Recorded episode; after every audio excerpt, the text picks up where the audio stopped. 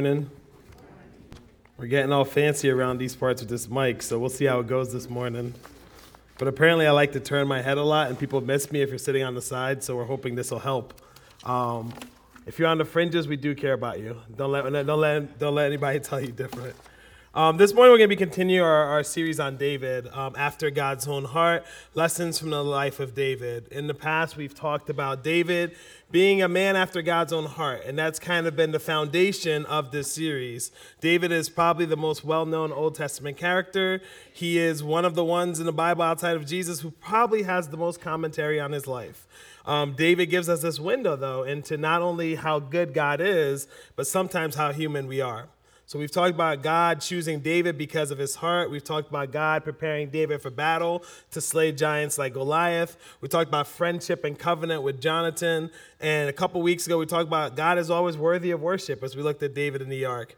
This morning, we're going to change uh, scenes a little bit, and we're going to talk about David and Bathsheba. We're going to talk about sin and how sin is intentionally taking steps in the wrong way. Please pray with me.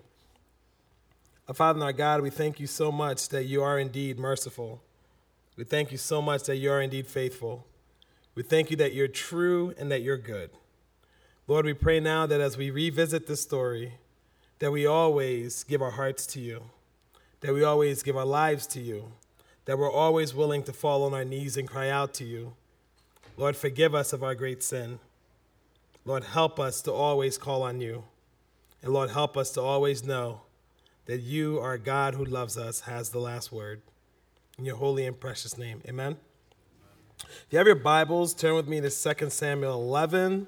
Um, we'll also have it up front here. I'm going to be reading the entire chapter because you need to for this story. Um, 2 Samuel 11. In the spring, at the time when kings go off to war, David sent Joab out with the king's men and the whole Israelite army. They destroyed the Ammonites and besieged Rabbah, but David remained in Jerusalem. One evening, David got up from his bed and walked around on the roof of the palace. From the roof, he saw a woman bathing. The woman was very beautiful, and David sent someone to find out about her. The man said, She's Bathsheba, the daughter of Eliam and the wife of Uriah the Hittite. Then David sent messengers to get her. She came to him, and he slept with her. Now she was purifying herself from monthly uncleanness. Then she went back home. The woman conceived and sent word to David, saying, I am pregnant. So David sent his, this word to Joab Send me Uriah the Hittite. And Joab sent him to David. When Uriah came to him, David asked him how Joab was doing, how the soldiers were, and how the war was going. Then David said to Uriah, Go down to your house and wash your feet. So Uriah left the palace, and a gift from the king was sent after him. But Uriah slept at the entrance to the palace with all the master's servants and did not go down to his own house. David was told, Uriah did not go home. So he asked Uriah, Haven't you just come from a military campaign? Why didn't you go home? Uriah said to David, The ark and Israel and Judah are staying in tents, and my commander Joab and my Lord's men are camped in the open country. How could I go to my house and eat and drink and make love to my wife? As surely as you live, I will not do such a thing. And David said to him, Stay here one more day. Tomorrow I will send you back. So Uriah remained in Jerusalem, and that day and the next. At David's invitation, he ate and drank with him, and David made him drunk. But in the evening, Uriah went out to sleep on his mat among his master's servants. He did not go home. In the morning, David wrote a letter to Joab and sent it with Uriah. In it, he wrote, Put Uriah in the front where the fighting is fiercest. Then withdraw from him so he will be struck down and die. So while Joab had the city under siege, he put Uriah at a place where he knew their strongest defenders were. When the men of the city came out and fought against Joab, some of the men in David's army fell. Moreover, Uriah the Hittite died. Joab sent David a full account of the battle. He instructed the messenger When you have finished giving the king this account of the battle, the king's anger may flare up, and he may ask you, Why did you get so close to the city to fight?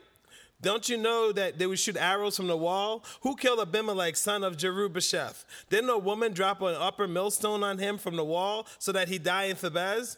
Why did you get so close to the wall? If he asks you this, then just say to him, Moreover, your servant Uriah the Hittite is dead.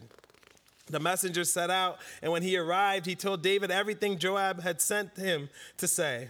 The messenger said to David, The men overpowered us and came out against us in the open, but we drove them back to the entrance of the city gate. Then the archers shot arrows at your servants from the wall, and some of the king's men died. Moreover, your servant Uriah the Hittite is dead. David told the messenger, Say this to Joab Don't let this upset you. The sword devours one as well as another. Press the attack against the city and destroy it. Say this to encourage Joab. When Uriah's wife heard that her husband was dead, she mourned for him. After the time of mourning was over, David had her brought to his house, and she became his wife and bore him a son. But the thing David, but the thing David had done displeased the Lord. This is a, a very, very hard passage because it's a David that we're not used to. It's a David we'd like to forget. It's a very hard passage because this David is very, very different than the man after God's own heart that we've loved all these years. This is a very hard passage because it represents a turning point in David's life. This is the point of no return. This is the point where these actions will forever dictate what happens for the rest of his days. Eugene Peterson, pastor and writer, once wrote that David and Bathsheba is really the turning point. Most of us who grew up in church, we know about David and Goliath. That's the high point. But if there is indeed a low point in David's life, it's David and Bathsheba. One of the reasons David and Goliath and David and Bathsheba stick out is how different they are. You know, with David and Goliath, we want to be like David. With David and Bathsheba, we realize David's like us. With David and Bath- with David and Goliath, we look at Goliath and, and he's tall and he's loud and he's ugly and he's a tyrant and he's taunting God. With Bathsheba, she's low, she's meek, she's humble. The Bible notes she's very beautiful, which to me tells me she's very beautiful. But more than that, though, at the end of each of these stories, we really get to define David's heart. The other thing that's fascinating about this David that we're not used to meeting is this story happens in his later days. David, David is about 50 years old. He's 50 ish. David is now established as the king of the realm. He's established as the greatest warrior. He's established as the godly servant, the priest for all the people. But this also serves, though, as a reminder to us that sin is not restricted to age, that the flesh does not stop being weak simply because we get old and on the outside look more godly. David is 50 something and he still succumbs to his flesh. The story also, though, reminds us that we need to sometimes rethink of what we think about sin. Most of us can tell you sin is falling short of God's mark. Sin is missing the mark all, all, altogether. We might even tell you sin is disobeying God, what God asks us to do, not doing it. But I think what this story tells us is that sin is also intentional steps in the wrong direction. And as we go through this story, I think it's important for us to hold on to these two things as well. David's public life was very good. He was loved by the people, he was accepted by the people. He was the people not only sung songs about him, but they just loved him and let him do basically whatever he wanted. David, though, as exalted as he was, as the defender of Israel as he was, as this holder of this covenant, this promise forever from God, he also did some things that got excused. Some things that we must not forget going to this story. The first thing that David did is David had multiple wives. This is in direct contrast to the Mosaic covenant. It's in direct contrast to the rules that God gave in Deuteronomy 17 when he says, as king, choose someone who kind of looks like David for the first half. Choose someone who's about me. Choose someone who loves me. Choose someone who's going to represent me to you. Choose someone who's going to connect you to me. But also choose someone who's not about multiplying his wealth and multiplying his wives. David did very good on multiplying his wealth because up until this point, all that David has is what God's given him. But what David doesn't do, and because he was so great on the outside, was he kept taking wives. I think this is, gives us a little bit of an insight into this Bathsheba story because we need to realize that David loved women, yes, but David loved himself and lust even more. And because he was so great on the outside, no one questioned him. Which brings us to our second part David lives with no accountability. May we never reach that place where there's no one in our lives to tell us, hey, you're going the wrong way. So you have David, the most powerful person in the country, the greatest Israelite to all the Israelite people, and he has no accountability. Perhaps this helps us on our way to understanding David and Bathsheba just a little bit more. The challenge for us in this story, though, is to not just look at David and how bad he was, but to simply ask this question What does this story teach about me? What does this story teach about me? C.S. Lewis, in his famous book Screwtape Letters, is, is writing as you know Screwtape, this older this older demon who is sent to, and he's he's training and mentoring a younger demon, Wormwood. And this line always said for me when he talks about sin, he talks about this intentional steps in the wrong direction. And basically, Screwtape tells to, to Wormwood, he says, you know what you need is you need them to just take small steps away from the light. The idea here is that when we fall into sin, if it's gradual, we won't notice. It's unobstructed, we won't notice. If it's without accountability, we definitely won't notice. So when we look through this story now, the second time going through our text, I want you, and I asked you if you read the blog this week, to circle in your Bible to note all these different times that David stepped away from the light. All these different times David took steps in the wrong direction. The very first one is in the very first passage, very first verse. The, the, the, the, author of the passage says, In the spring, at the times when things when kings go to war. This is fascinating because in the ancient Near East, whenever the rainy season ended, that was time to fight. You know, for me, it's like that's time to plant crops. You know, that's time to maybe eat some good food. That's time to maybe hang out with family and friends because it's not raining outside. Do stuff outside. But in the ancient Near East, they went to war. But more than that, you remember when the Israelites came before Samuel and they came to God and they said they wanted a king. What was one of the reasons they said they wanted a king? We needed someone to physically lead us out into battle. You see, what happens here is not just what's true in the ancient Near East, it's not just what's true in Israel. David knows this. Every spring, your job as king was to go to war.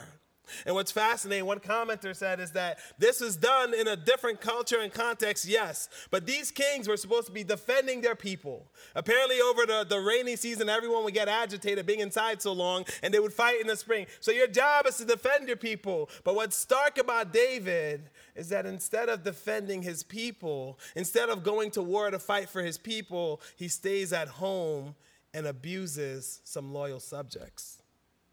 The second thing that happens in the story, maybe the second big step, is that David takes a long nap.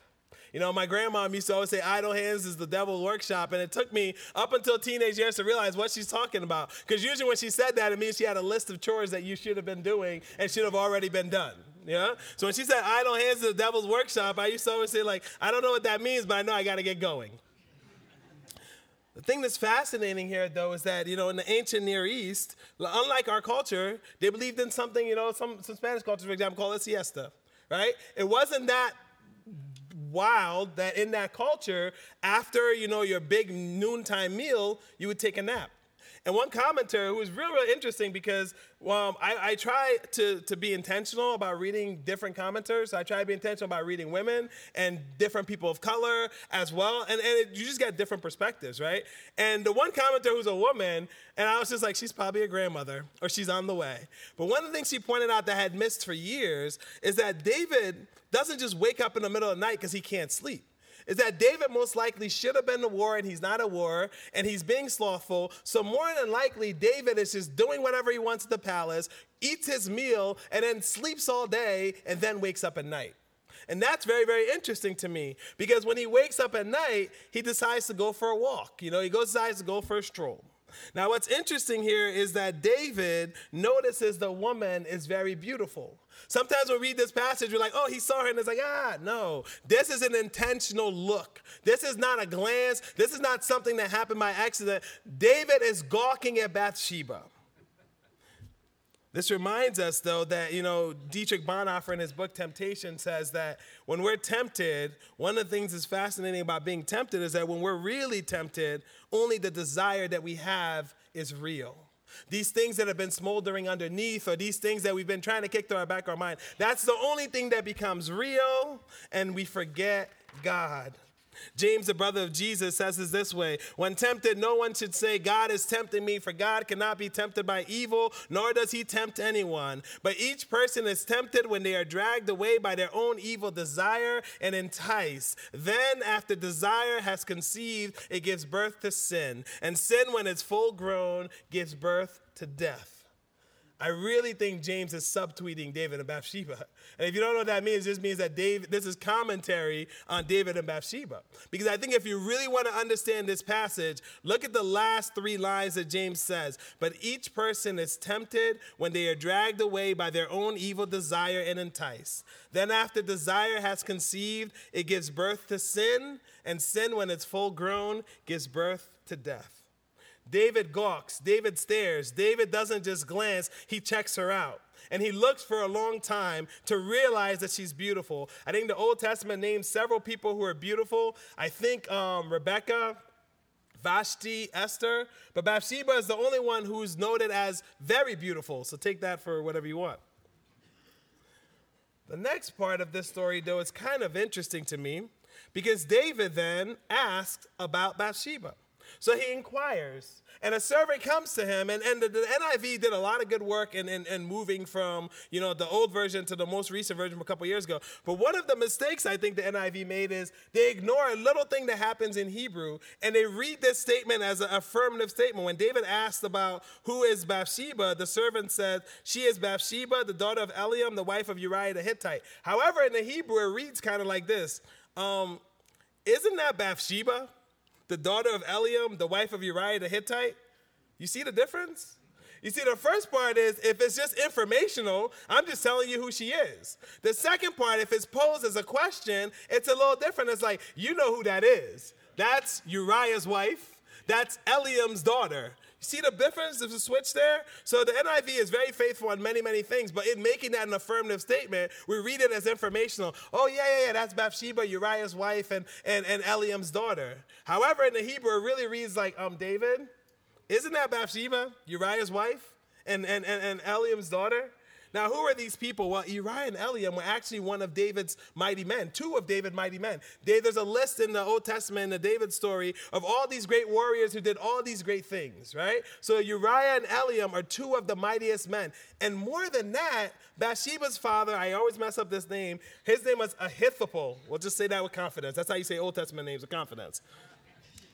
Ahithophel was, uh, was Bathsheba's dad, uh, or Bathsheba's grandpa, sorry. Her dad was Eliam, who was a loyal soldier, and Uriah was a loyal soldier. Ahithophel was her grandfather, who was one of David's closest and wisest counselors.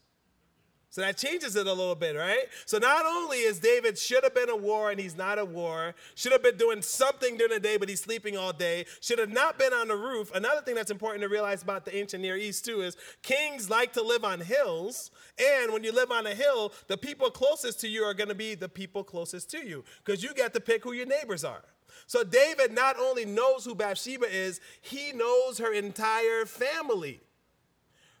Her father and her husband are the two loyal soldiers who arguably have been with him since he's been on a run from Saul.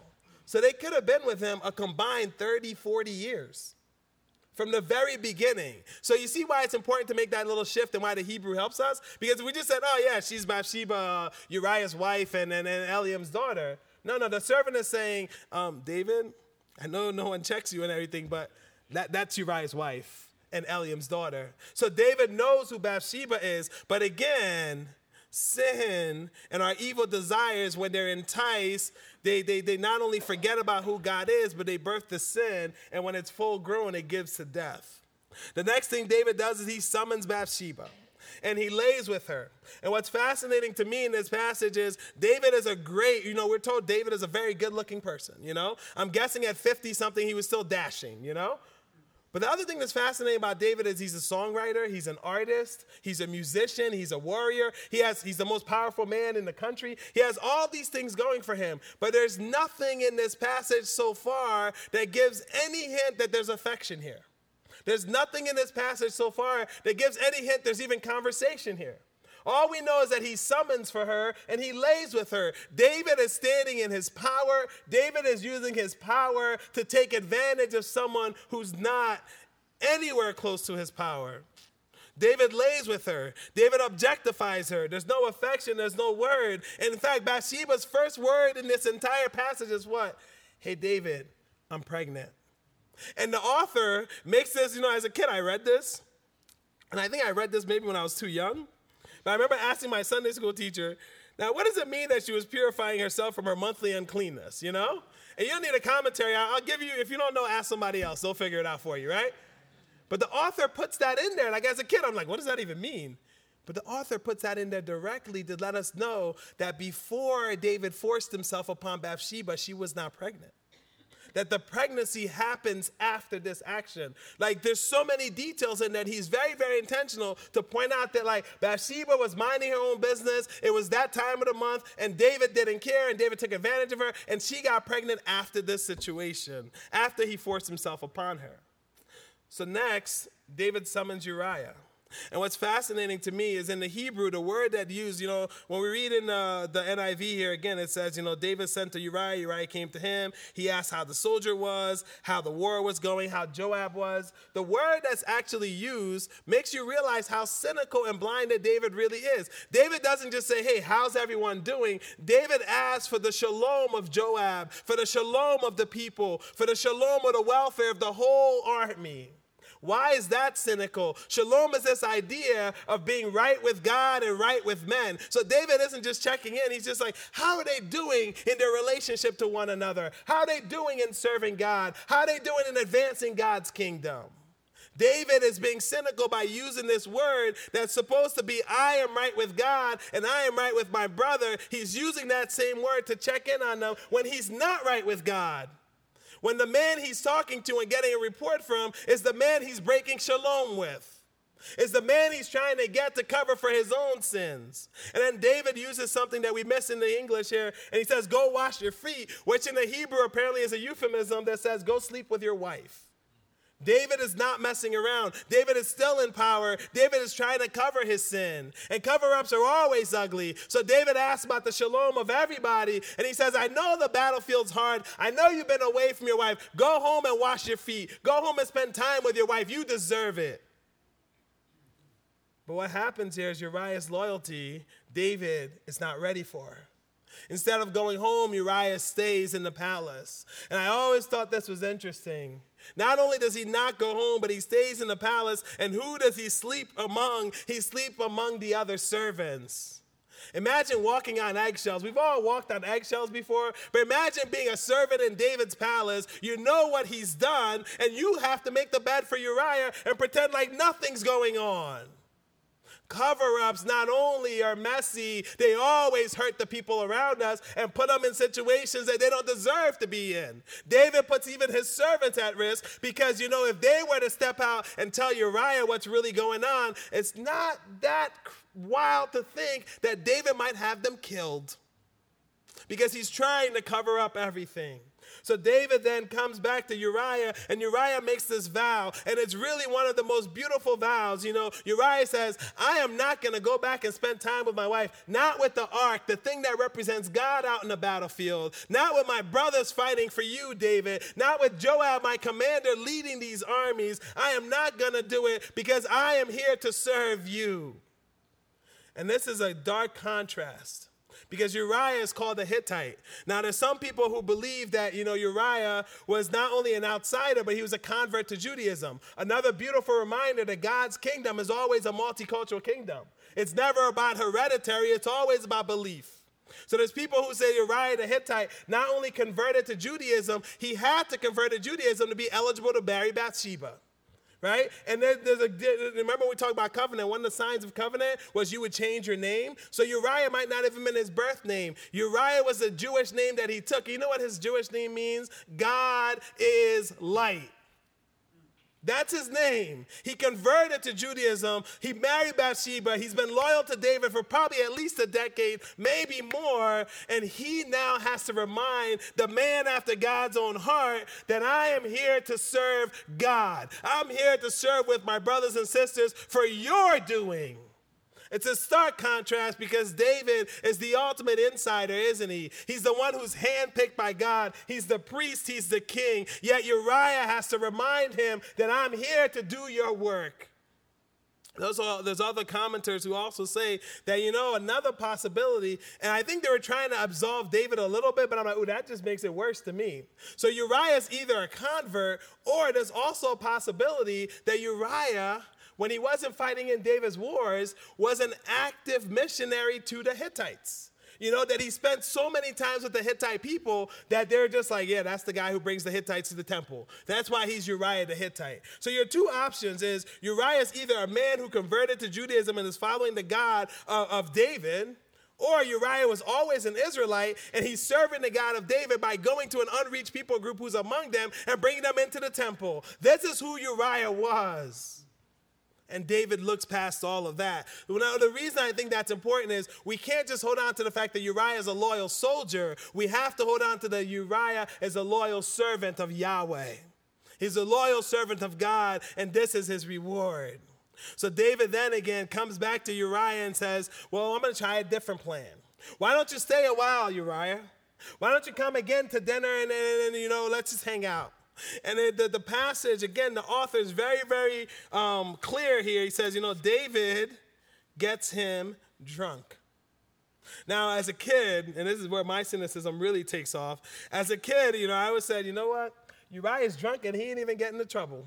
So I'm tired of all these people telling me they got drunk and that's why they're getting into trouble. This is what I did as a kid. I'm sorry, God needed to forgive me, but I was a judgmental 13 year old, you know? When my friends started drinking, it was their excuse to get into trouble. And I was just like, well, he didn't. What's your excuse? But the point here again is David is showing his power. He invites this man into his home and he's sitting there just feeding him wine and feeding him food and getting him drunk and hoping that Uriah gets so drunk that he can either forget what he did the night before or David can be like, oh, yeah, yeah, you went home and you slept with your wife. But again, Uriah says no. He doesn't go home. He sleeps with the servants. And David finally gets his great plan. And this is probably the darkest part of the story. David sends Uriah back to the war and he sends him with his own death warrant. And you see the loyalty of Uriah. And, and so part of it you think is like, well, maybe it has the king's seal, you know, so he can't like open it because Joab will know he opened it. Or maybe he snuck a look, but he can't read, so he doesn't know what's happening. I'm not sure if either of those are true. But what I know it's true is that Uriah is so faithful that he goes back into battle with his own death warrant and gives it to Joab. Now, what's fascinating about Joab is one commenter, I love this, is like, you know who Joab is? Joab is the hatchet man. He's the hatchet man every, you know, tyrant needs because especially if you want to look good on the outside, you need the political, the smooth operator who does all the dirty stuff in the background. That's who Joab is. But this passage also shows Joab as something else. He's very smart. You know, he undoubtedly knows Uriah. And if he knows Uriah, there's a good chance he knows uh, Eliam. And if he knows Eliam, there's a good chance, you know, he knows Bathsheba. And Uriah, I mean, Joab is also a good chance that he knows her grandfather Ahithophel. So he knows what's going on. He knows this is a very beautiful woman. He probably is thinking it's very strange that, you know, we've been fighting in the previous chapters, they had all been fighting together, and then in David's home. It's also very strange that in the heat of the battle, you call for one guy, not a battalion, not a rest for a bunch of people, you call for one. And then it's very strange that now you want me to kill him. I don't think we can say that Joab doesn't know what's going on. And I think not only does Joab know what's going on, Joab actually does David's bidding better than David asked for. Remember in the passage, David says, like, take him out into the fighting where it's fiercest and then pull away. And Joab is smart enough to know, like, well, first of all, that's stupid military strategy. Second of all, that's dumb for morale. Third of all, I'll get blamed for this. Right? If I'm the commander, I'm like, okay, guys, we're gonna go fight. And all of us go, and it's like, I'm three guys, and we all back away, someone's gonna know something's up. So Joab is smart enough to be like, okay, well, we're gonna go where we know they have their best fighters. We're going to go near the city gates because back then a lot of uh, uh, countries really operated as city states, and, and, breaching the gate was the thing you had to do. So you had to protect the gate, and there was different ways to protect the gate. In fact, one of the stories that Joab tells is uh, it was a son of uh, Gideon, I think. I think in the passage called it Jerum but it's really Gideon's son who got killed because a woman dropped a millstone on his head So he, he knows all of this. But Joab is smart enough to know that, you know, I can call this, you know, a mistake because at least it looks like we're trying something. But here's the one thing that Joab's not worried about. That even though this strategy is smarter than David's, Uriah dies, but other people die as well. So now you have David's sin costing not just Uriah his life, but other people who are fighting and loyal to David, they're also dying. And Uriah, though, also is smart enough to recognize that David doesn't like messengers with bad news. A couple times in the David story now, messengers have come, and some of the messengers were like, when David's enemies died, it's like, Saul is dead. You know, and David's like, How did that happen? Well, he was kind of about to die, so I killed him. And David goes, What? You kill God's anointed, I'm going to kill you right? There's a couple times in the David story that messengers come back with reports from the war and David kills them. So Joab is trying to say to this probably young man, is just like, listen, when you go close, I need you to explain to David. And he's trying to warn him here. I need you to explain to David that, you know, we took to this battle, we went close to the to the city walls, and even though we know that's not wrong, like that's what we did, and Uriah is dead. Right? And I think the, the marker that you know that the, the, the, the messenger gets this is what does he do? He adds on to the story, doesn't he? All Joab instructed him would say, When you finish giving the king this account, the king may, angers may flare up. He may ask you, Why did you get so close to the city and fight? Don't you know they would shoot arrows from the wall? Uh, don't you know what killed Abimelech, the son of Gideon? Don't you know the woman dropped a stone on his head? Why, why did you get so close to the wall? He knew that David is also a military savant, and David might question his strategy. So he says, like, if he asks about the strategy, just say, Uriah is dead. That's the code word.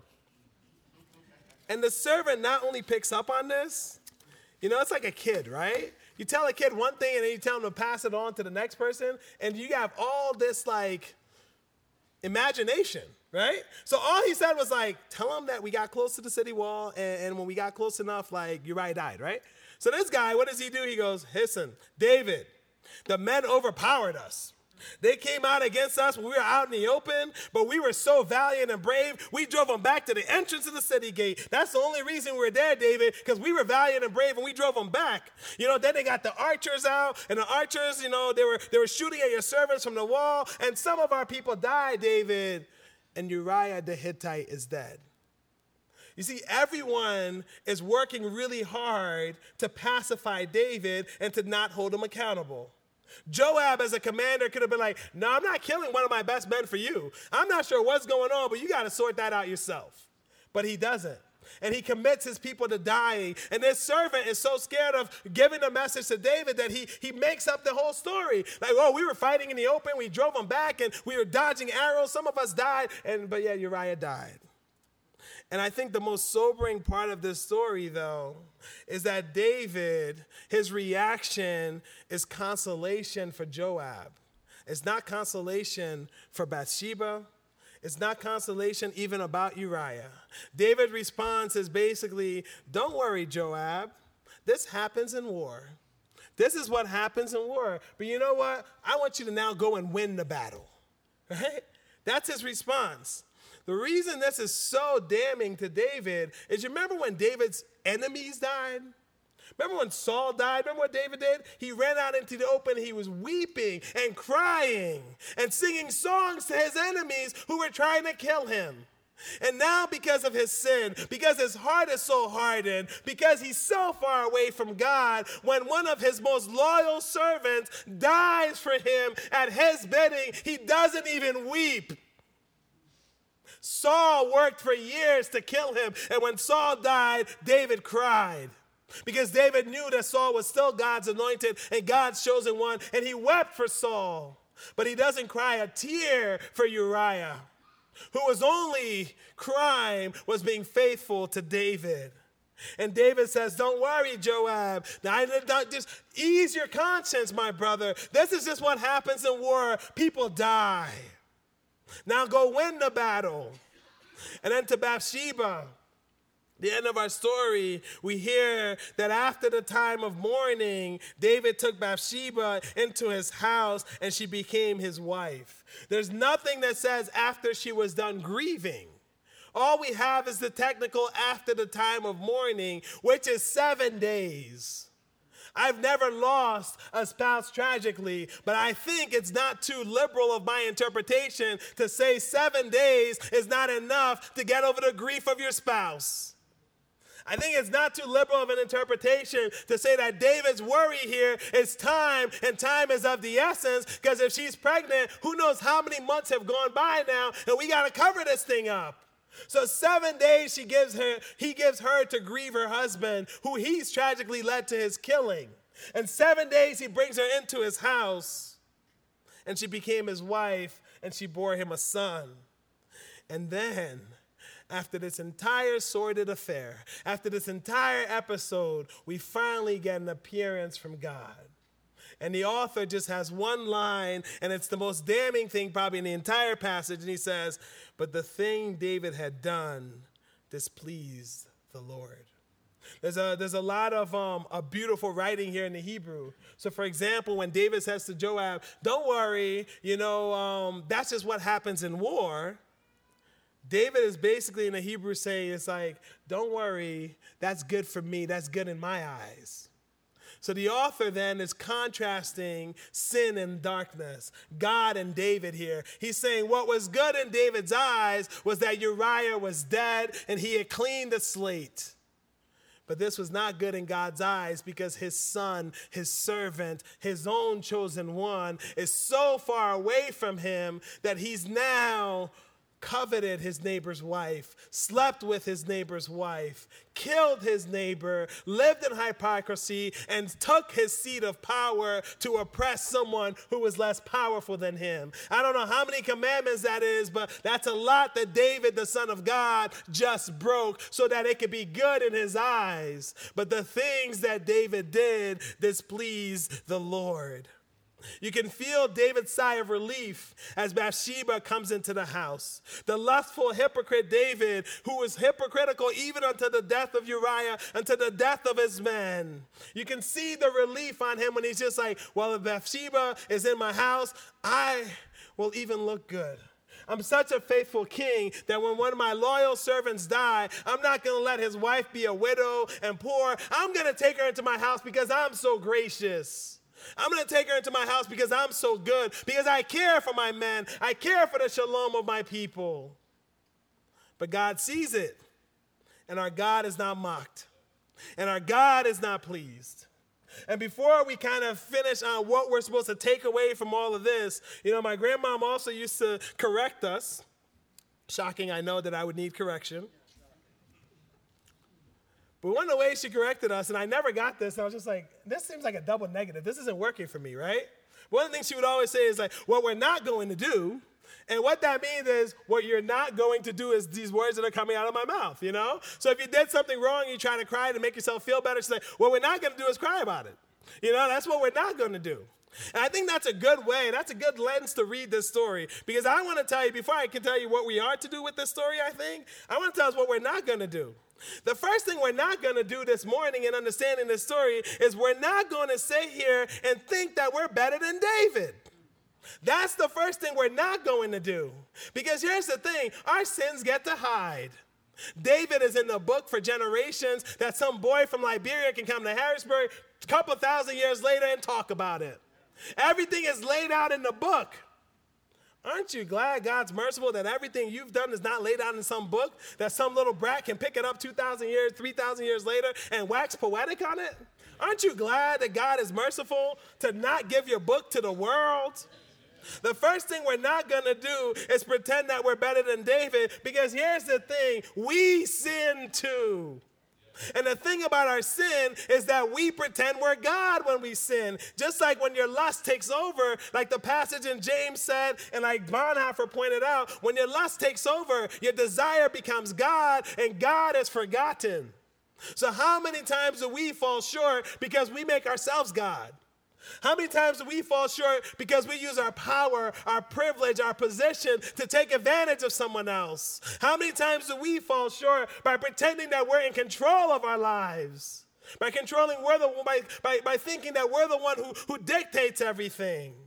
How many times do we sin by asserting control over others for our benefit, for our satisfaction? What David is a reminder to us is not just, oh my gosh, he's bad, but oh my goodness, we're capable of this too. What we're not going to do is leave here feeling better about ourselves by saying, you know what, at least I ain't sleep with nobody and had their husband killed. And Jesus helps us do that.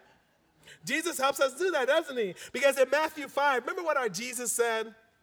I'll read to you in case you forgot what Jesus said. It actually has to do with adultery and murder. See if we still feel good about ourselves after this one. Jesus said, You have heard it said, You shall not commit adultery. But I tell you, that anyone who looks at a woman lustfully has already committed adultery in his heart or in her heart. So Jesus then says, Yeah, adultery is bad, but I consider it just as bad when you look at people lustfully.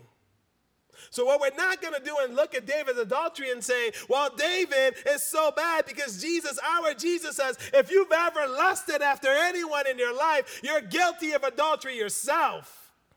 What we're not going to do is think we're better than David. And here's the other one, though. Jesus also said, in Matthew 5. You've heard that it was said to the people long ago, You shall not murder. That sounds like a good plan. Don't murder nobody. And anyone who murders will be subject to the judgment. But I tell you that anyone who is angry with a brother or sister in Christ will be subject to judgment.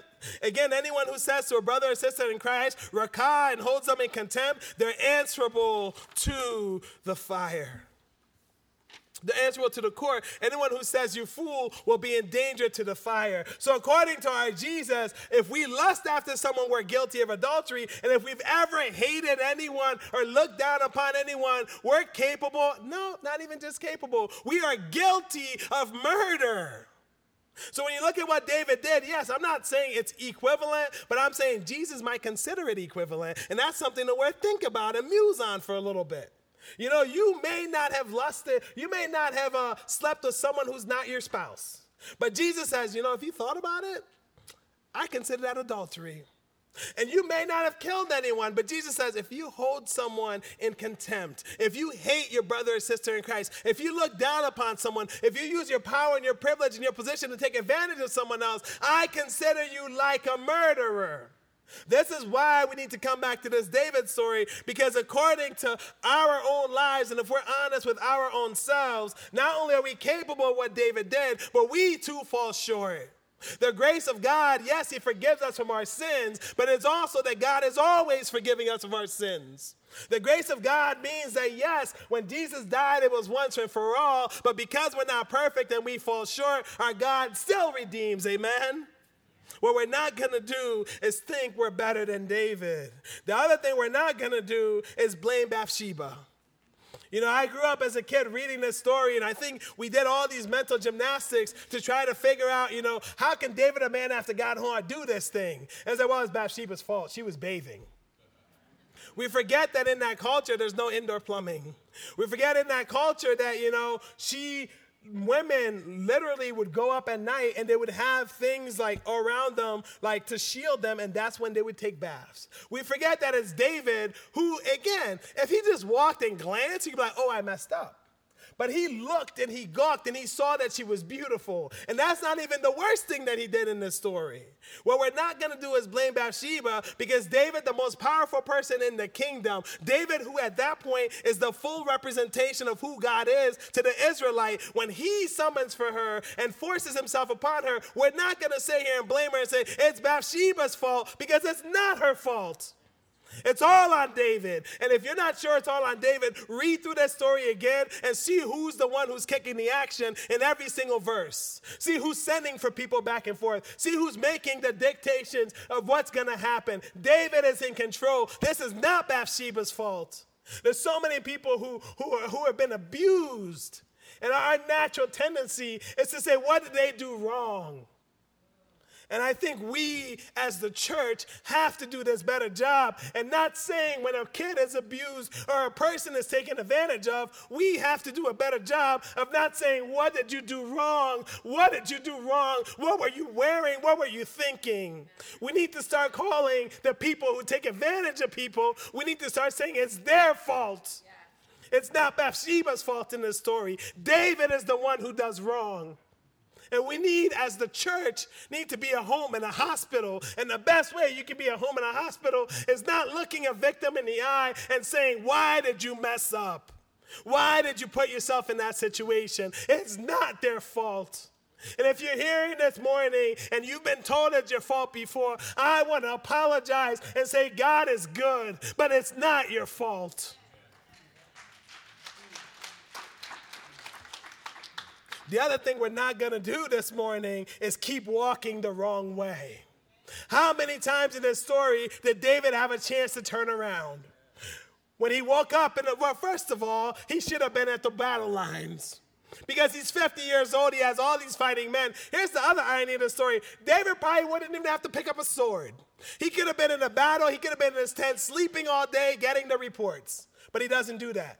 David stays at home. He's walking on the porch. He could have glanced by accident, we'll give him the benefit of the doubt, and turned around and went in and said, God, I'm sorry. I know I shouldn't have been looking, but I looked.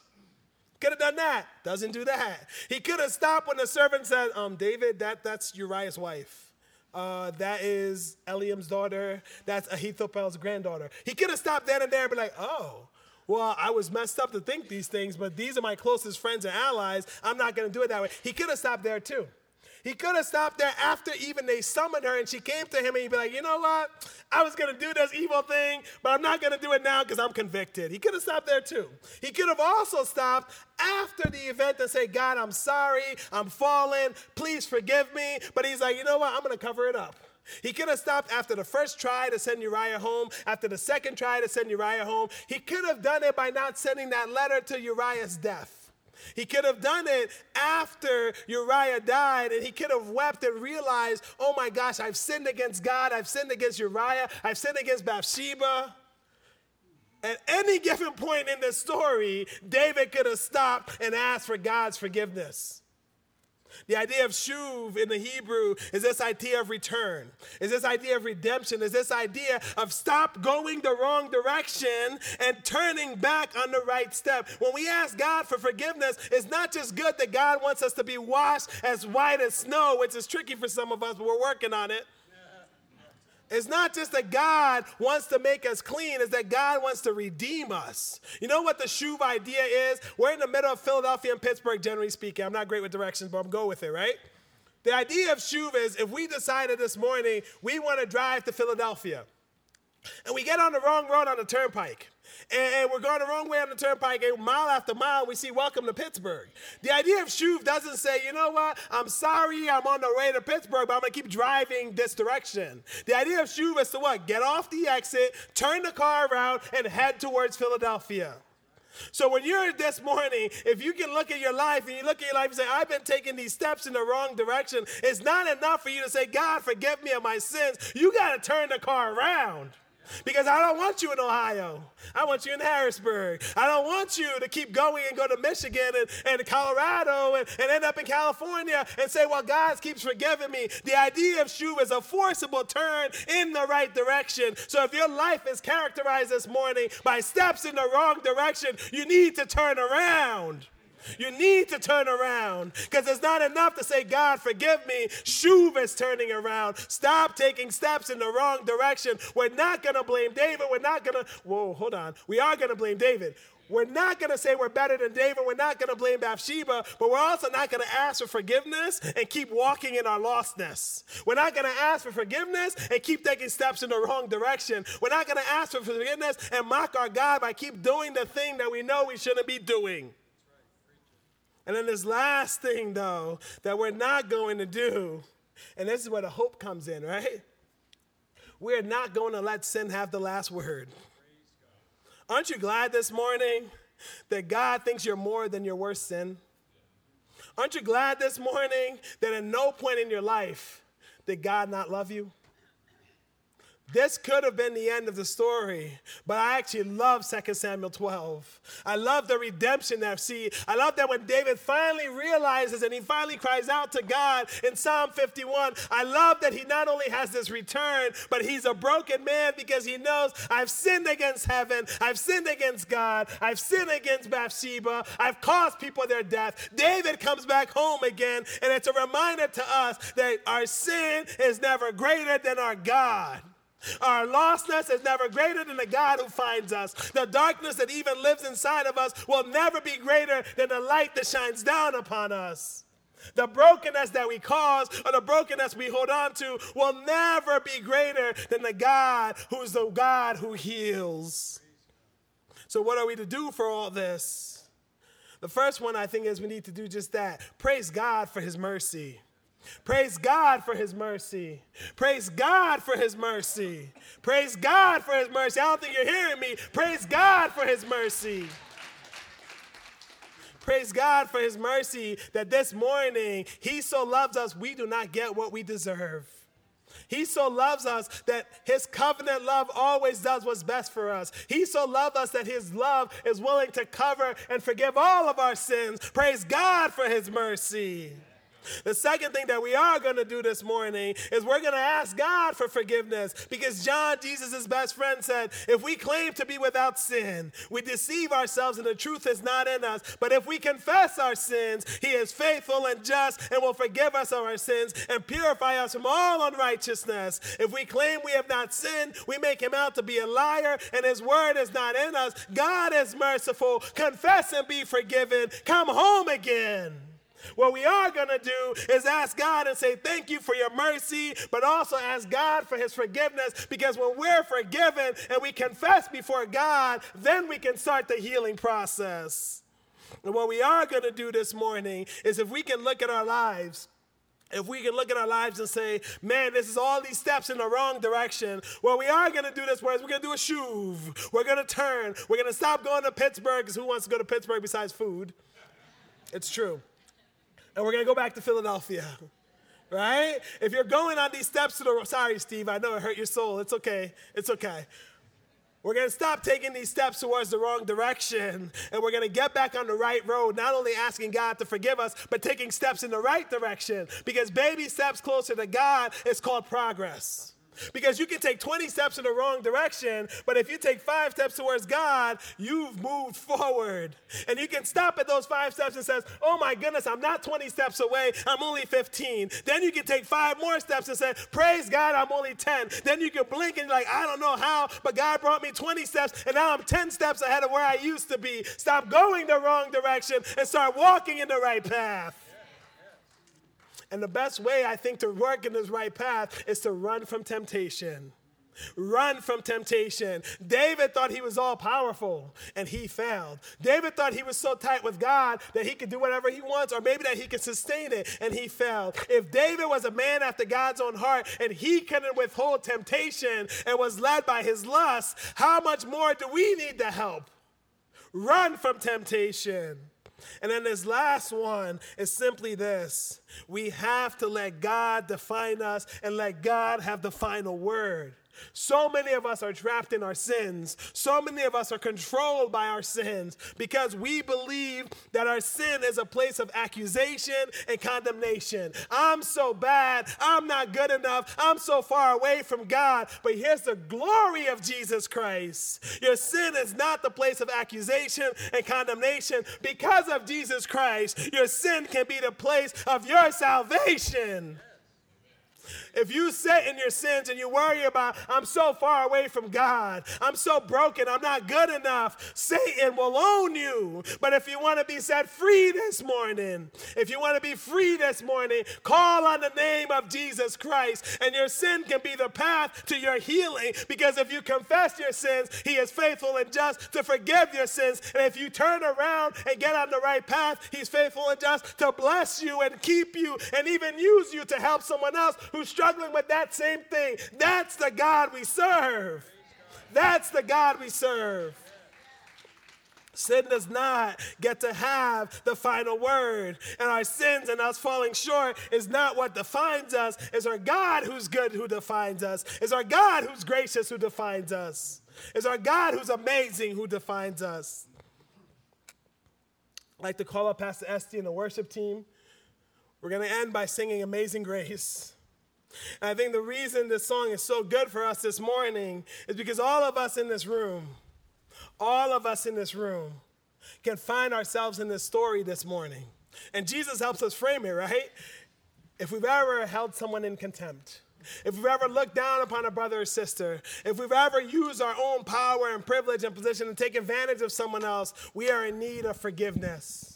If we ever lusted after another person or, or, or coveted something else, we need forgiveness. But praise God for His amazing grace. Praise God that you're more than the worst thing you've done. Praise God that He's always faithful, good, and true. I'd like to also invite the intercessors up for prayer, and, and any staff in the room, please come up as well. We'd love to pray for you for anything. But as we sing this song this morning, may you be reminded that our God loves you and our God's with you, and that no trial or temptation can conquer you, because in Christ Jesus, you're more than conquerors. Amen.